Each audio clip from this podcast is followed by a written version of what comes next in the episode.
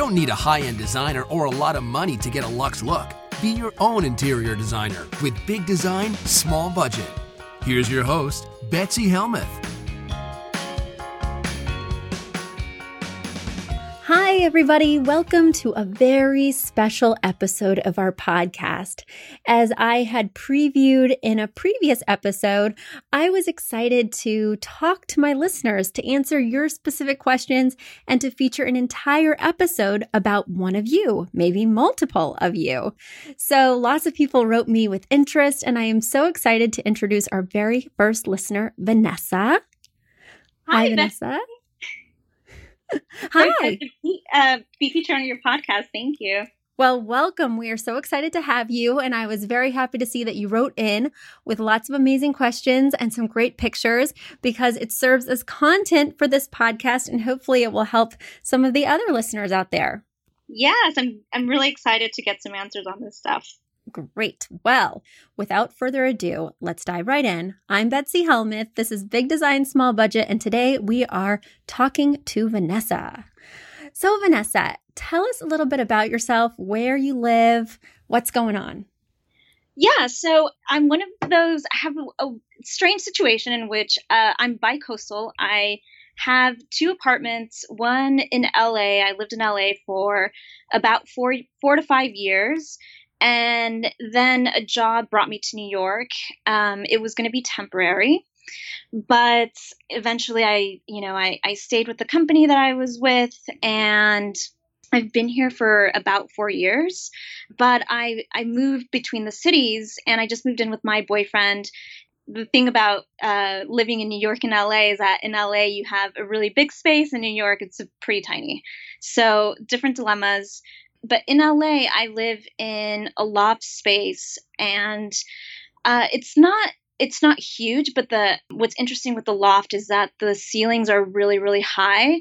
There's no walls separating the space, and it's mostly concrete. So I've had trouble sort of bringing a lot of warmth into the space and also decorating the walls. I mean, I have my bathroom wall alone is like seven feet high by nine feet long.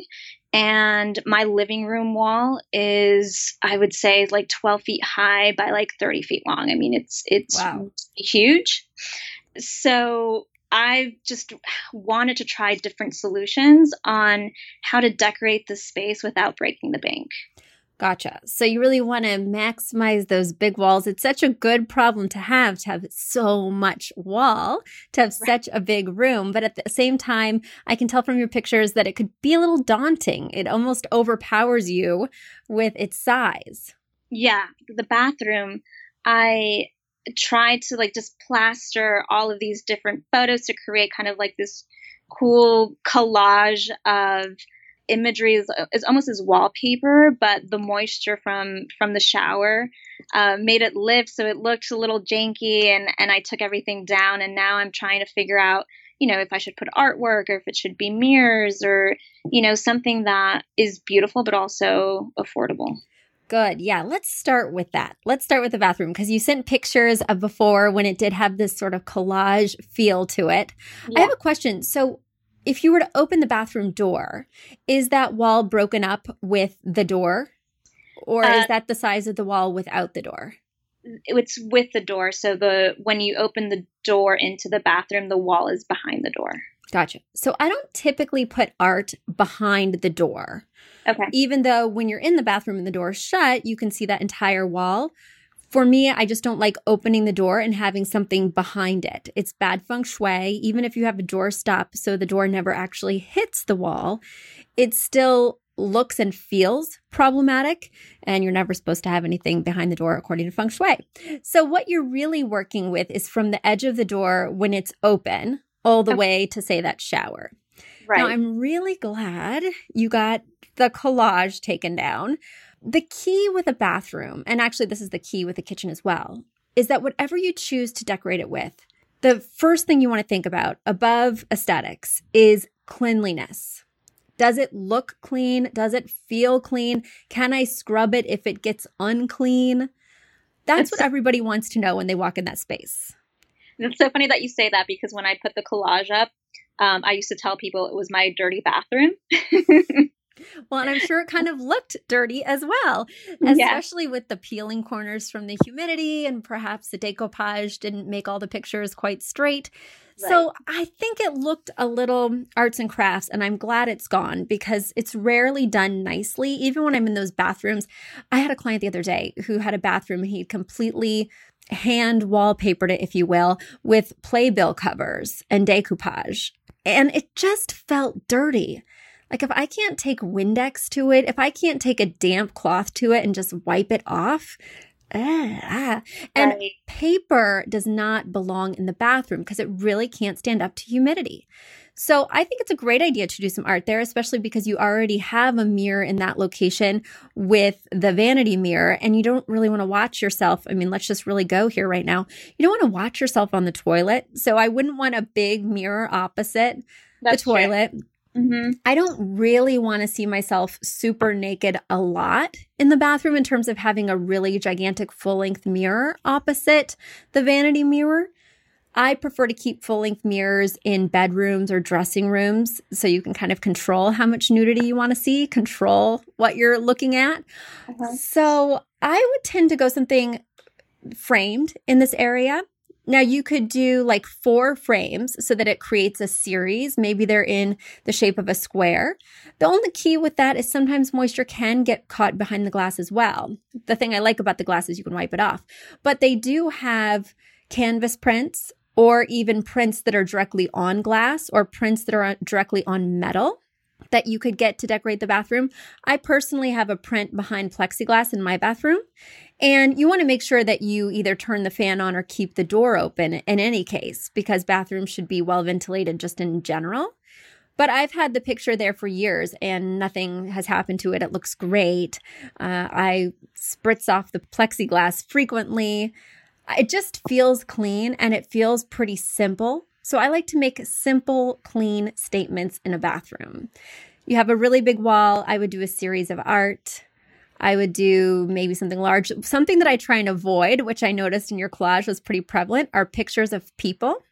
Uh huh. Because I don't want to feel like people are watching me in such an intimate space.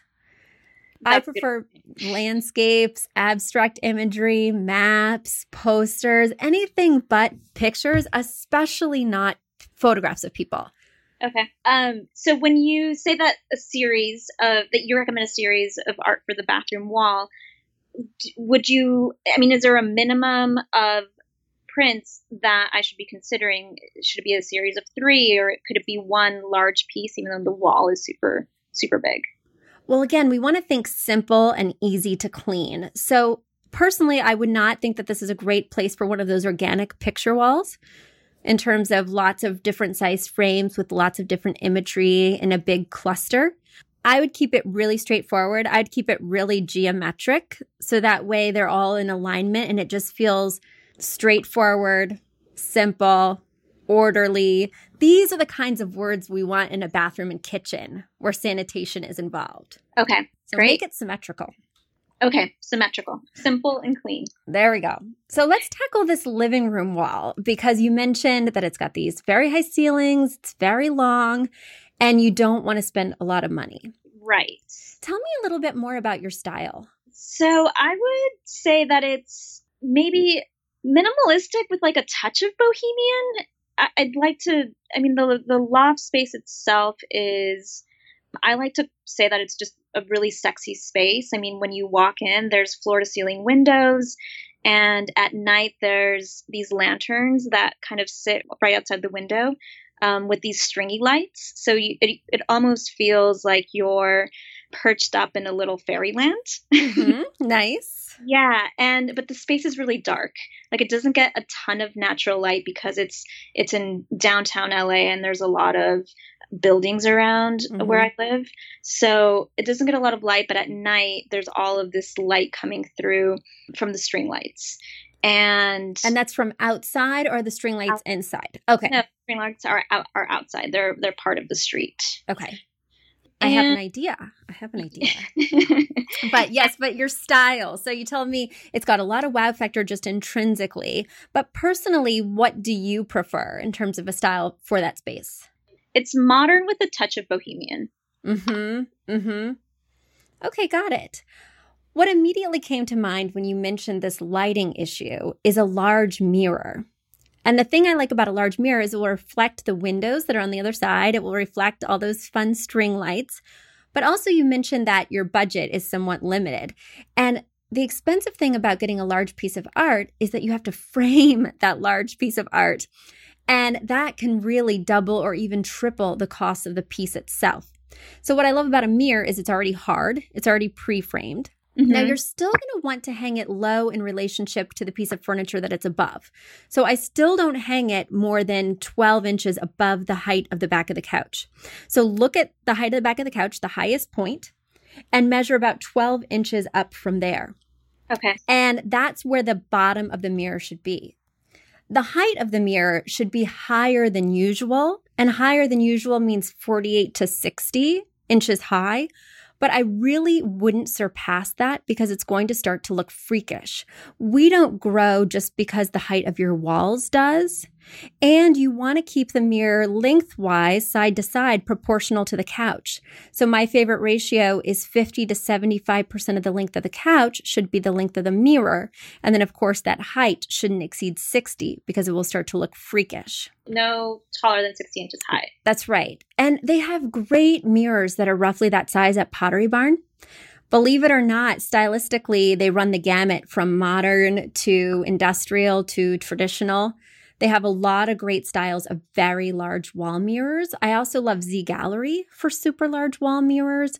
You can also just Google 48 by 48 mirror and get a lot of lovely options. Oh, fantastic. But based on what you're telling me, I really think that that is a good direction. And in other words, you will really maximize light and maximize the look of the space by doing that. Okay. I love the idea of adding additional lighting too. A mirror is not going to solve all your problems. Right, and especially because the loft is so dark that I, I definitely need some some lighting advice. You mentioned, I think, that you don't have any overheads. Is that correct? I don't. Yes, uh, it's a it's an open ceiling. I guess is, how you would call it. it doesn't have it's not a, tr- a traditional ceiling, and there's no lighting fixtures. Uh, does it have exposed pipes up there? It does. Uh huh. So everything that I currently have are floor lamps and just lamps resting on, you know, different desks and wardrobes, but it still feels pretty dark. So I don't know if I'm if I'm not using the right lamps or if there's anything I can do to sort of accentuate the light. Well, I have some thoughts for sure. One thought is how many lamps would you say you have in there now? Probably 5. Okay. Well, that's a lot of lamps for one room, I will say. Because, you know, I have a minimum of three, even if you did have an overhead light, because uh-huh. lamps create those cozy pools of light that will help to define areas and make things just feel more welcoming. I mean, I should say that it's five to six in the entire loft space, so that includes my bedroom. Oh, oh, well, that changes things because I want three lamps in every room. Okay. As a minimum, minimum. Okay. And then, of course, I like to use the full range dimmer switches that plug into your lamp and then plug into the wall and turn any lamp into a full range dimmable solution. Uh-huh. That way, you don't have to have them all on maximum wattage all the time. You can oh. get that at Amazon or at your local hardware store for under $10. Wow. Okay. Yeah, I love those. It's a it's a little addiction of mine. But the other thing I was thinking about you know, this could kind of align with your boho aesthetic, but they have all those sort of light bulbs on colorful cords these days at Urban Outfitters, at West Elm, and of course at places like Design Within Reach. But they're just kind of an exposed Edison bulb that's on a colorful cord. You could loop that over one of those high pipes. Oh, yeah. And kind of really embrace the industrial nature. And putting that over a desk would be super fun.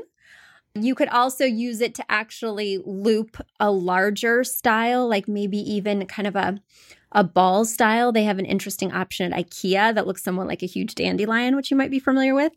Uh-huh. Or just a more simplistic ball style that's just really big and in the center of the space over a pipe. So, really playing with that architecture, but using it to get that central overhead you're hoping for.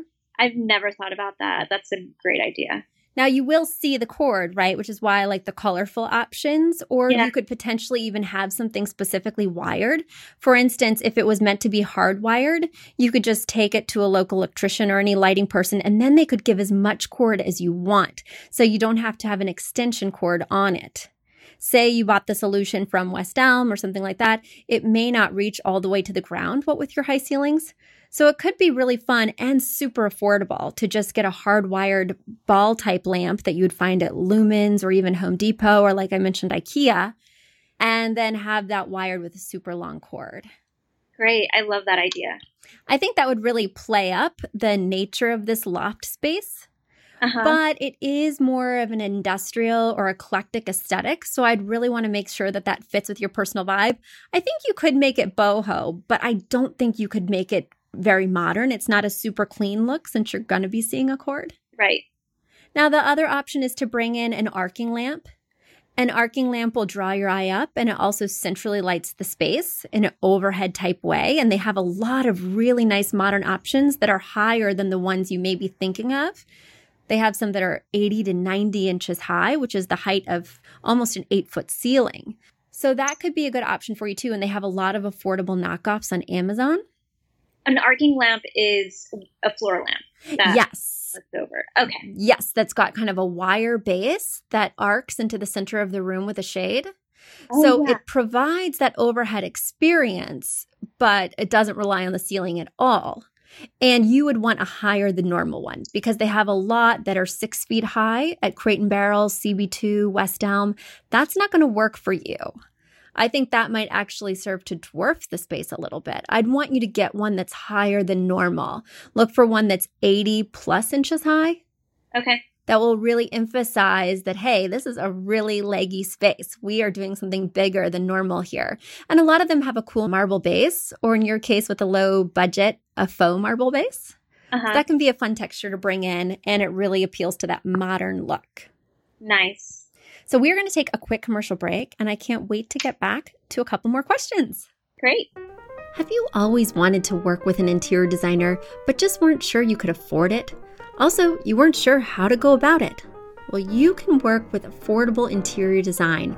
Whether you're in the New York area or in Australia, we can help you with your design dilemmas with our all new virtual transformation package. This package is a two hour experience with one of our pros. You will get an entire room transformed. All you have to do is send in pictures and measurements of the space you'd like to work on. Then our designer spends the first hour on the phone with you, determining the perfect layout for that room. The second hour is spent online shopping together. Virtually, you will be scouring the internet looking for those perfect items that will give you that designer look, and all the pieces we find for you will fit within your budget. At the end of the call, you get a computerized floor plan and you get that click and buy shopping list so that you can go out and decorate your space with confidence. That total package is 395. Don't wait. Write us today at info at affordableinteriordesign.com to sign up for your transformation. Check out more information at affordableinteriordesign.com and we can't wait to work with you. We are back with Vanessa. She's asking all sorts of wonderful questions about her Los Angeles loft. Vanessa, I hear you have another question for us. Yes. So I spent. I've been spending more of my time in Brooklyn, uh, where I just moved in with my boyfriend in November, and we live in a in a you know fairly sized two bedroom.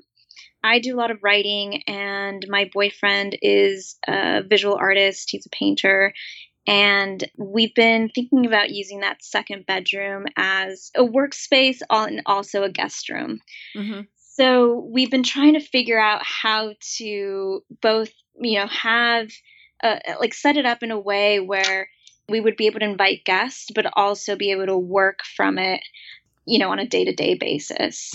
So, one room, three uses an art space, a space for writing, and a space to accommodate guests in terms of a bed and maybe some minimal storage.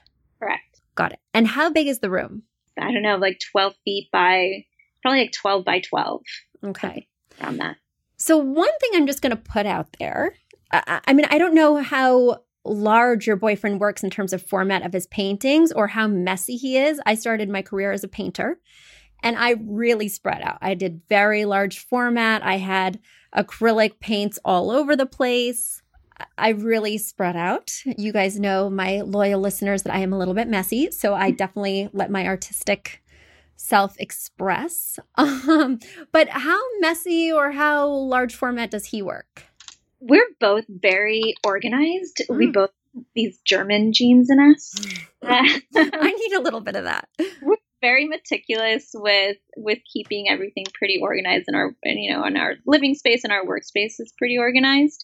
I think we've we've talked about you know do we have do we bring a day bed in there or do we have some kind of Murphy bed situation where we bring in you know I've never had a Murphy bed so it doesn't seem very appealing to me but we've talked about these different solutions and i think you know as far as his own work it's not very large he, he works in small pieces mm. so, and and some photography based stuff so it's more of accommodating a desk space that could work for both of us you know not at the same time obviously right, but right. Um, but also not be so overwhelming when guests come over and they're just they feel like they're invading sort of workspace area. Mm-hmm. Well, I don't always recommend a Murphy bed because when you fold it up, all you've got is open space. It's not a place that could accommodate an additional sofa or a dining table. You don't want to be shifting furniture back and forth like that every day. But in your particular instance, what you need is that open space in terms of if he's standing at an easel or something like that. So I think that it potentially could make sense in your situation, but those are easily $1,500. I don't know if that's in your budget. I don't know how long you plan on staying in this space. For more of a flex space, I would consider doing a desk because that you need a surface of some kind. Then you would need a chair. Does he stand at an easel? Does he work on the wall? He likes to paint on like a side table, so on a flat surface. Oh, well, that's handy. Yeah. So, really, I think you just need a really big table. Yeah, I, I think so. And with the Murphy bed, I guess, right? I'm reconsidering the Murphy bed. It really sounds like you don't need much in this room. I was thinking he would need an easel. I was thinking he would need a separate storage cabinet for all of his stuff, which he might indeed need, but perhaps there's a closet in this room. Most bedrooms must have a closet to be called a bedroom. Yes. I mean, it is New York, so you never know, but yes, it does have a closet. right. I'm thinking you just need a really long work surface. My favorite place to get really long work surfaces is IKEA because they sell the tabletops and the legs separately. So you can get one that's five feet long, six feet long, and then they have the legs that instead are kind of those storage cabinets. And uh-huh. I, as a painter, really liked drawers. Like lots of different drawers could hold all the red paints, all my paintbrushes, all the blue paints, all my erasers, things like that. So drawers were really helpful to me as an artist more than doors and shelves were. So I don't know how he feels about that, but they have a great base for the tabletop that's all drawers. So you could get two of those, or you could have one side and he could have the other. If you got a very long desk that potentially had a central leg, you know, he could have two and you could have one, and you'd each have your own designated work area. Even though I know you're not working there at the same time, that way your space wouldn't have paint on it or anything like that. Yes, that's what I'm I'm hoping won't happen. So yeah, I mean, if it was like a his or his and hers drawers, that would be amazing. Um, right. With that central base, I think to really kind of divide the space. And then if you had to, you could just take out the central base if he needed to work really large format or something and just put a leg in in the back for stability. And then I think you're going to have plenty of room for a futon or a sofa bed. And that could potentially move with you if you're just renting because I really do hate investing in that Murphy bed. If you're okay. not sure how long you're going to be there, you're not sure, you know, there's all these variables, and then you have to buy a mattress, and then you really can't easily take it with you. And as I mentioned before, I don't really recommend Murphy beds that often. It's just for certain circumstances. Yeah, no, that sounds that sounds like a, a good plan. Um, because you're right. I mean, it is it is New York. Our lives are changing really fast, and and you know we might not be in that space uh, for longer than a year. I'd rather see you invest on a few pieces that could potentially go with you or things that are more flexible. And I think a sofa bed or a futon might be one of those items. Okay. So let's get to your final question. My final question. So um, my my final question was going back to the to the loft in LA. As I mentioned, it's they're concrete floors, it's exposed ceiling, so it feels at times very industrial. And I've tried to warm up the place by bringing in rugs, and I love, love, love plants. Uh, what's happened though is that I don't really have a green thumb, and so I, I tend to uh, kill these plants pretty often. Mm-hmm. And I don't know if you have any recommendations on indoor plants that aren't high maintenance. Definitely. Well, I'm sure you've already read my book cover to cover, including chapter eight Plants You Can't Kill. But if you haven't, run, don't walk to Amazon or my website, affordableinteriordesign.com, to purchase your copy. I outline my favorite plants you can't kill because I myself do not have a green thumb. My favorite plants that I can manage to keep alive are bamboo. So, are you familiar with those stalks of bamboo? Yes. You can get them at IKEA. You can get them in Chinatown. You can get them at most hardware stores now, actually. Uh, you can even get them at a lot of bodegas. And the number of stocks has significance depending on what you want to do. I would look it up because it's escaping me right now. But like two stocks is love, three stocks is wealth. Do not quote me on that. But I have two stocks right here on my desk, only because one just died. So I think I was going for three for wealth. But anyway. um, but anyway, it died after a very, very long time in neglected conditions. So bamboo is your friend. The money plant, or sometimes they're called money trees, are amazing. They keep ticking even after taking a licking. They don't need a lot of light. You can water them once every week to two weeks. They actually prefer to completely dry out before you water them again. Also, aloe is a great choice for a plant. Now, of course, it's smaller, so it would just be a small touch, but it also has those healing properties, and you can really use it, especially in the summer or maybe in LA year round if you're getting sunburns. I'm a little bit jealous year round sunburns. Uh, the jade plant is another plant that you really just can't kill, and it comes in small sizes and medium sizes. And it has a lot of connotations of wealth according to feng shui. So if you're looking to bring more money into your life, add one of those. I am. Oh, good. Perfect. And then there's such a thing called a ZZ plant, the letter Z twice plant.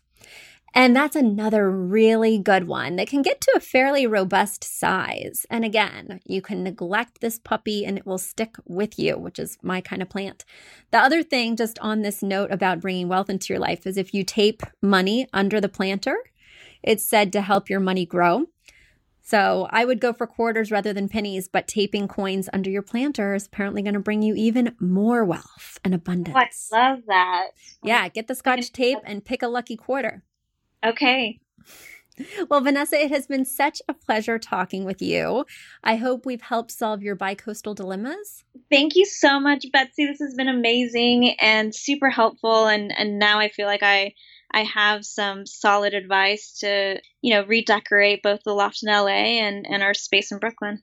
Wonderful. Well, go forth, decorate, and keep us posted on how it turns out. I know my listeners will want to know.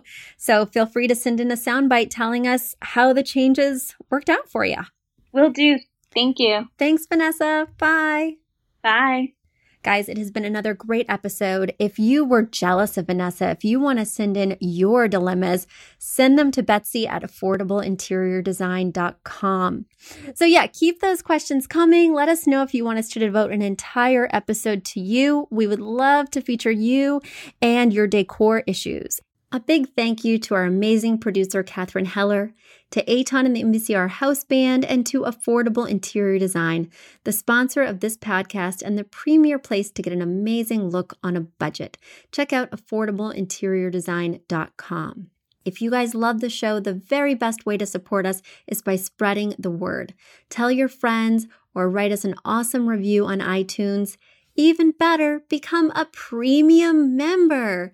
Yes, you can become a premium member of Big Design Small Budgets podcast by going to bigdesignsmallbudget.com. Not only do premium members get access to our archives of over a hundred episodes, you also get our bonus episodes, which give you a sneak peek into my world as an interior designer. Every week, I share a new vignette, a new anecdote, new tips, all in that bonus series. You won't want to miss it. To become a premium member, go to bigdesignsmallbudget.com. It's $3.99 per month or $39.99 for a year's membership, and you're going to love it. I guarantee it. So until next week, guys, thanks so much for joining us, and I'll talk to you soon. Bye.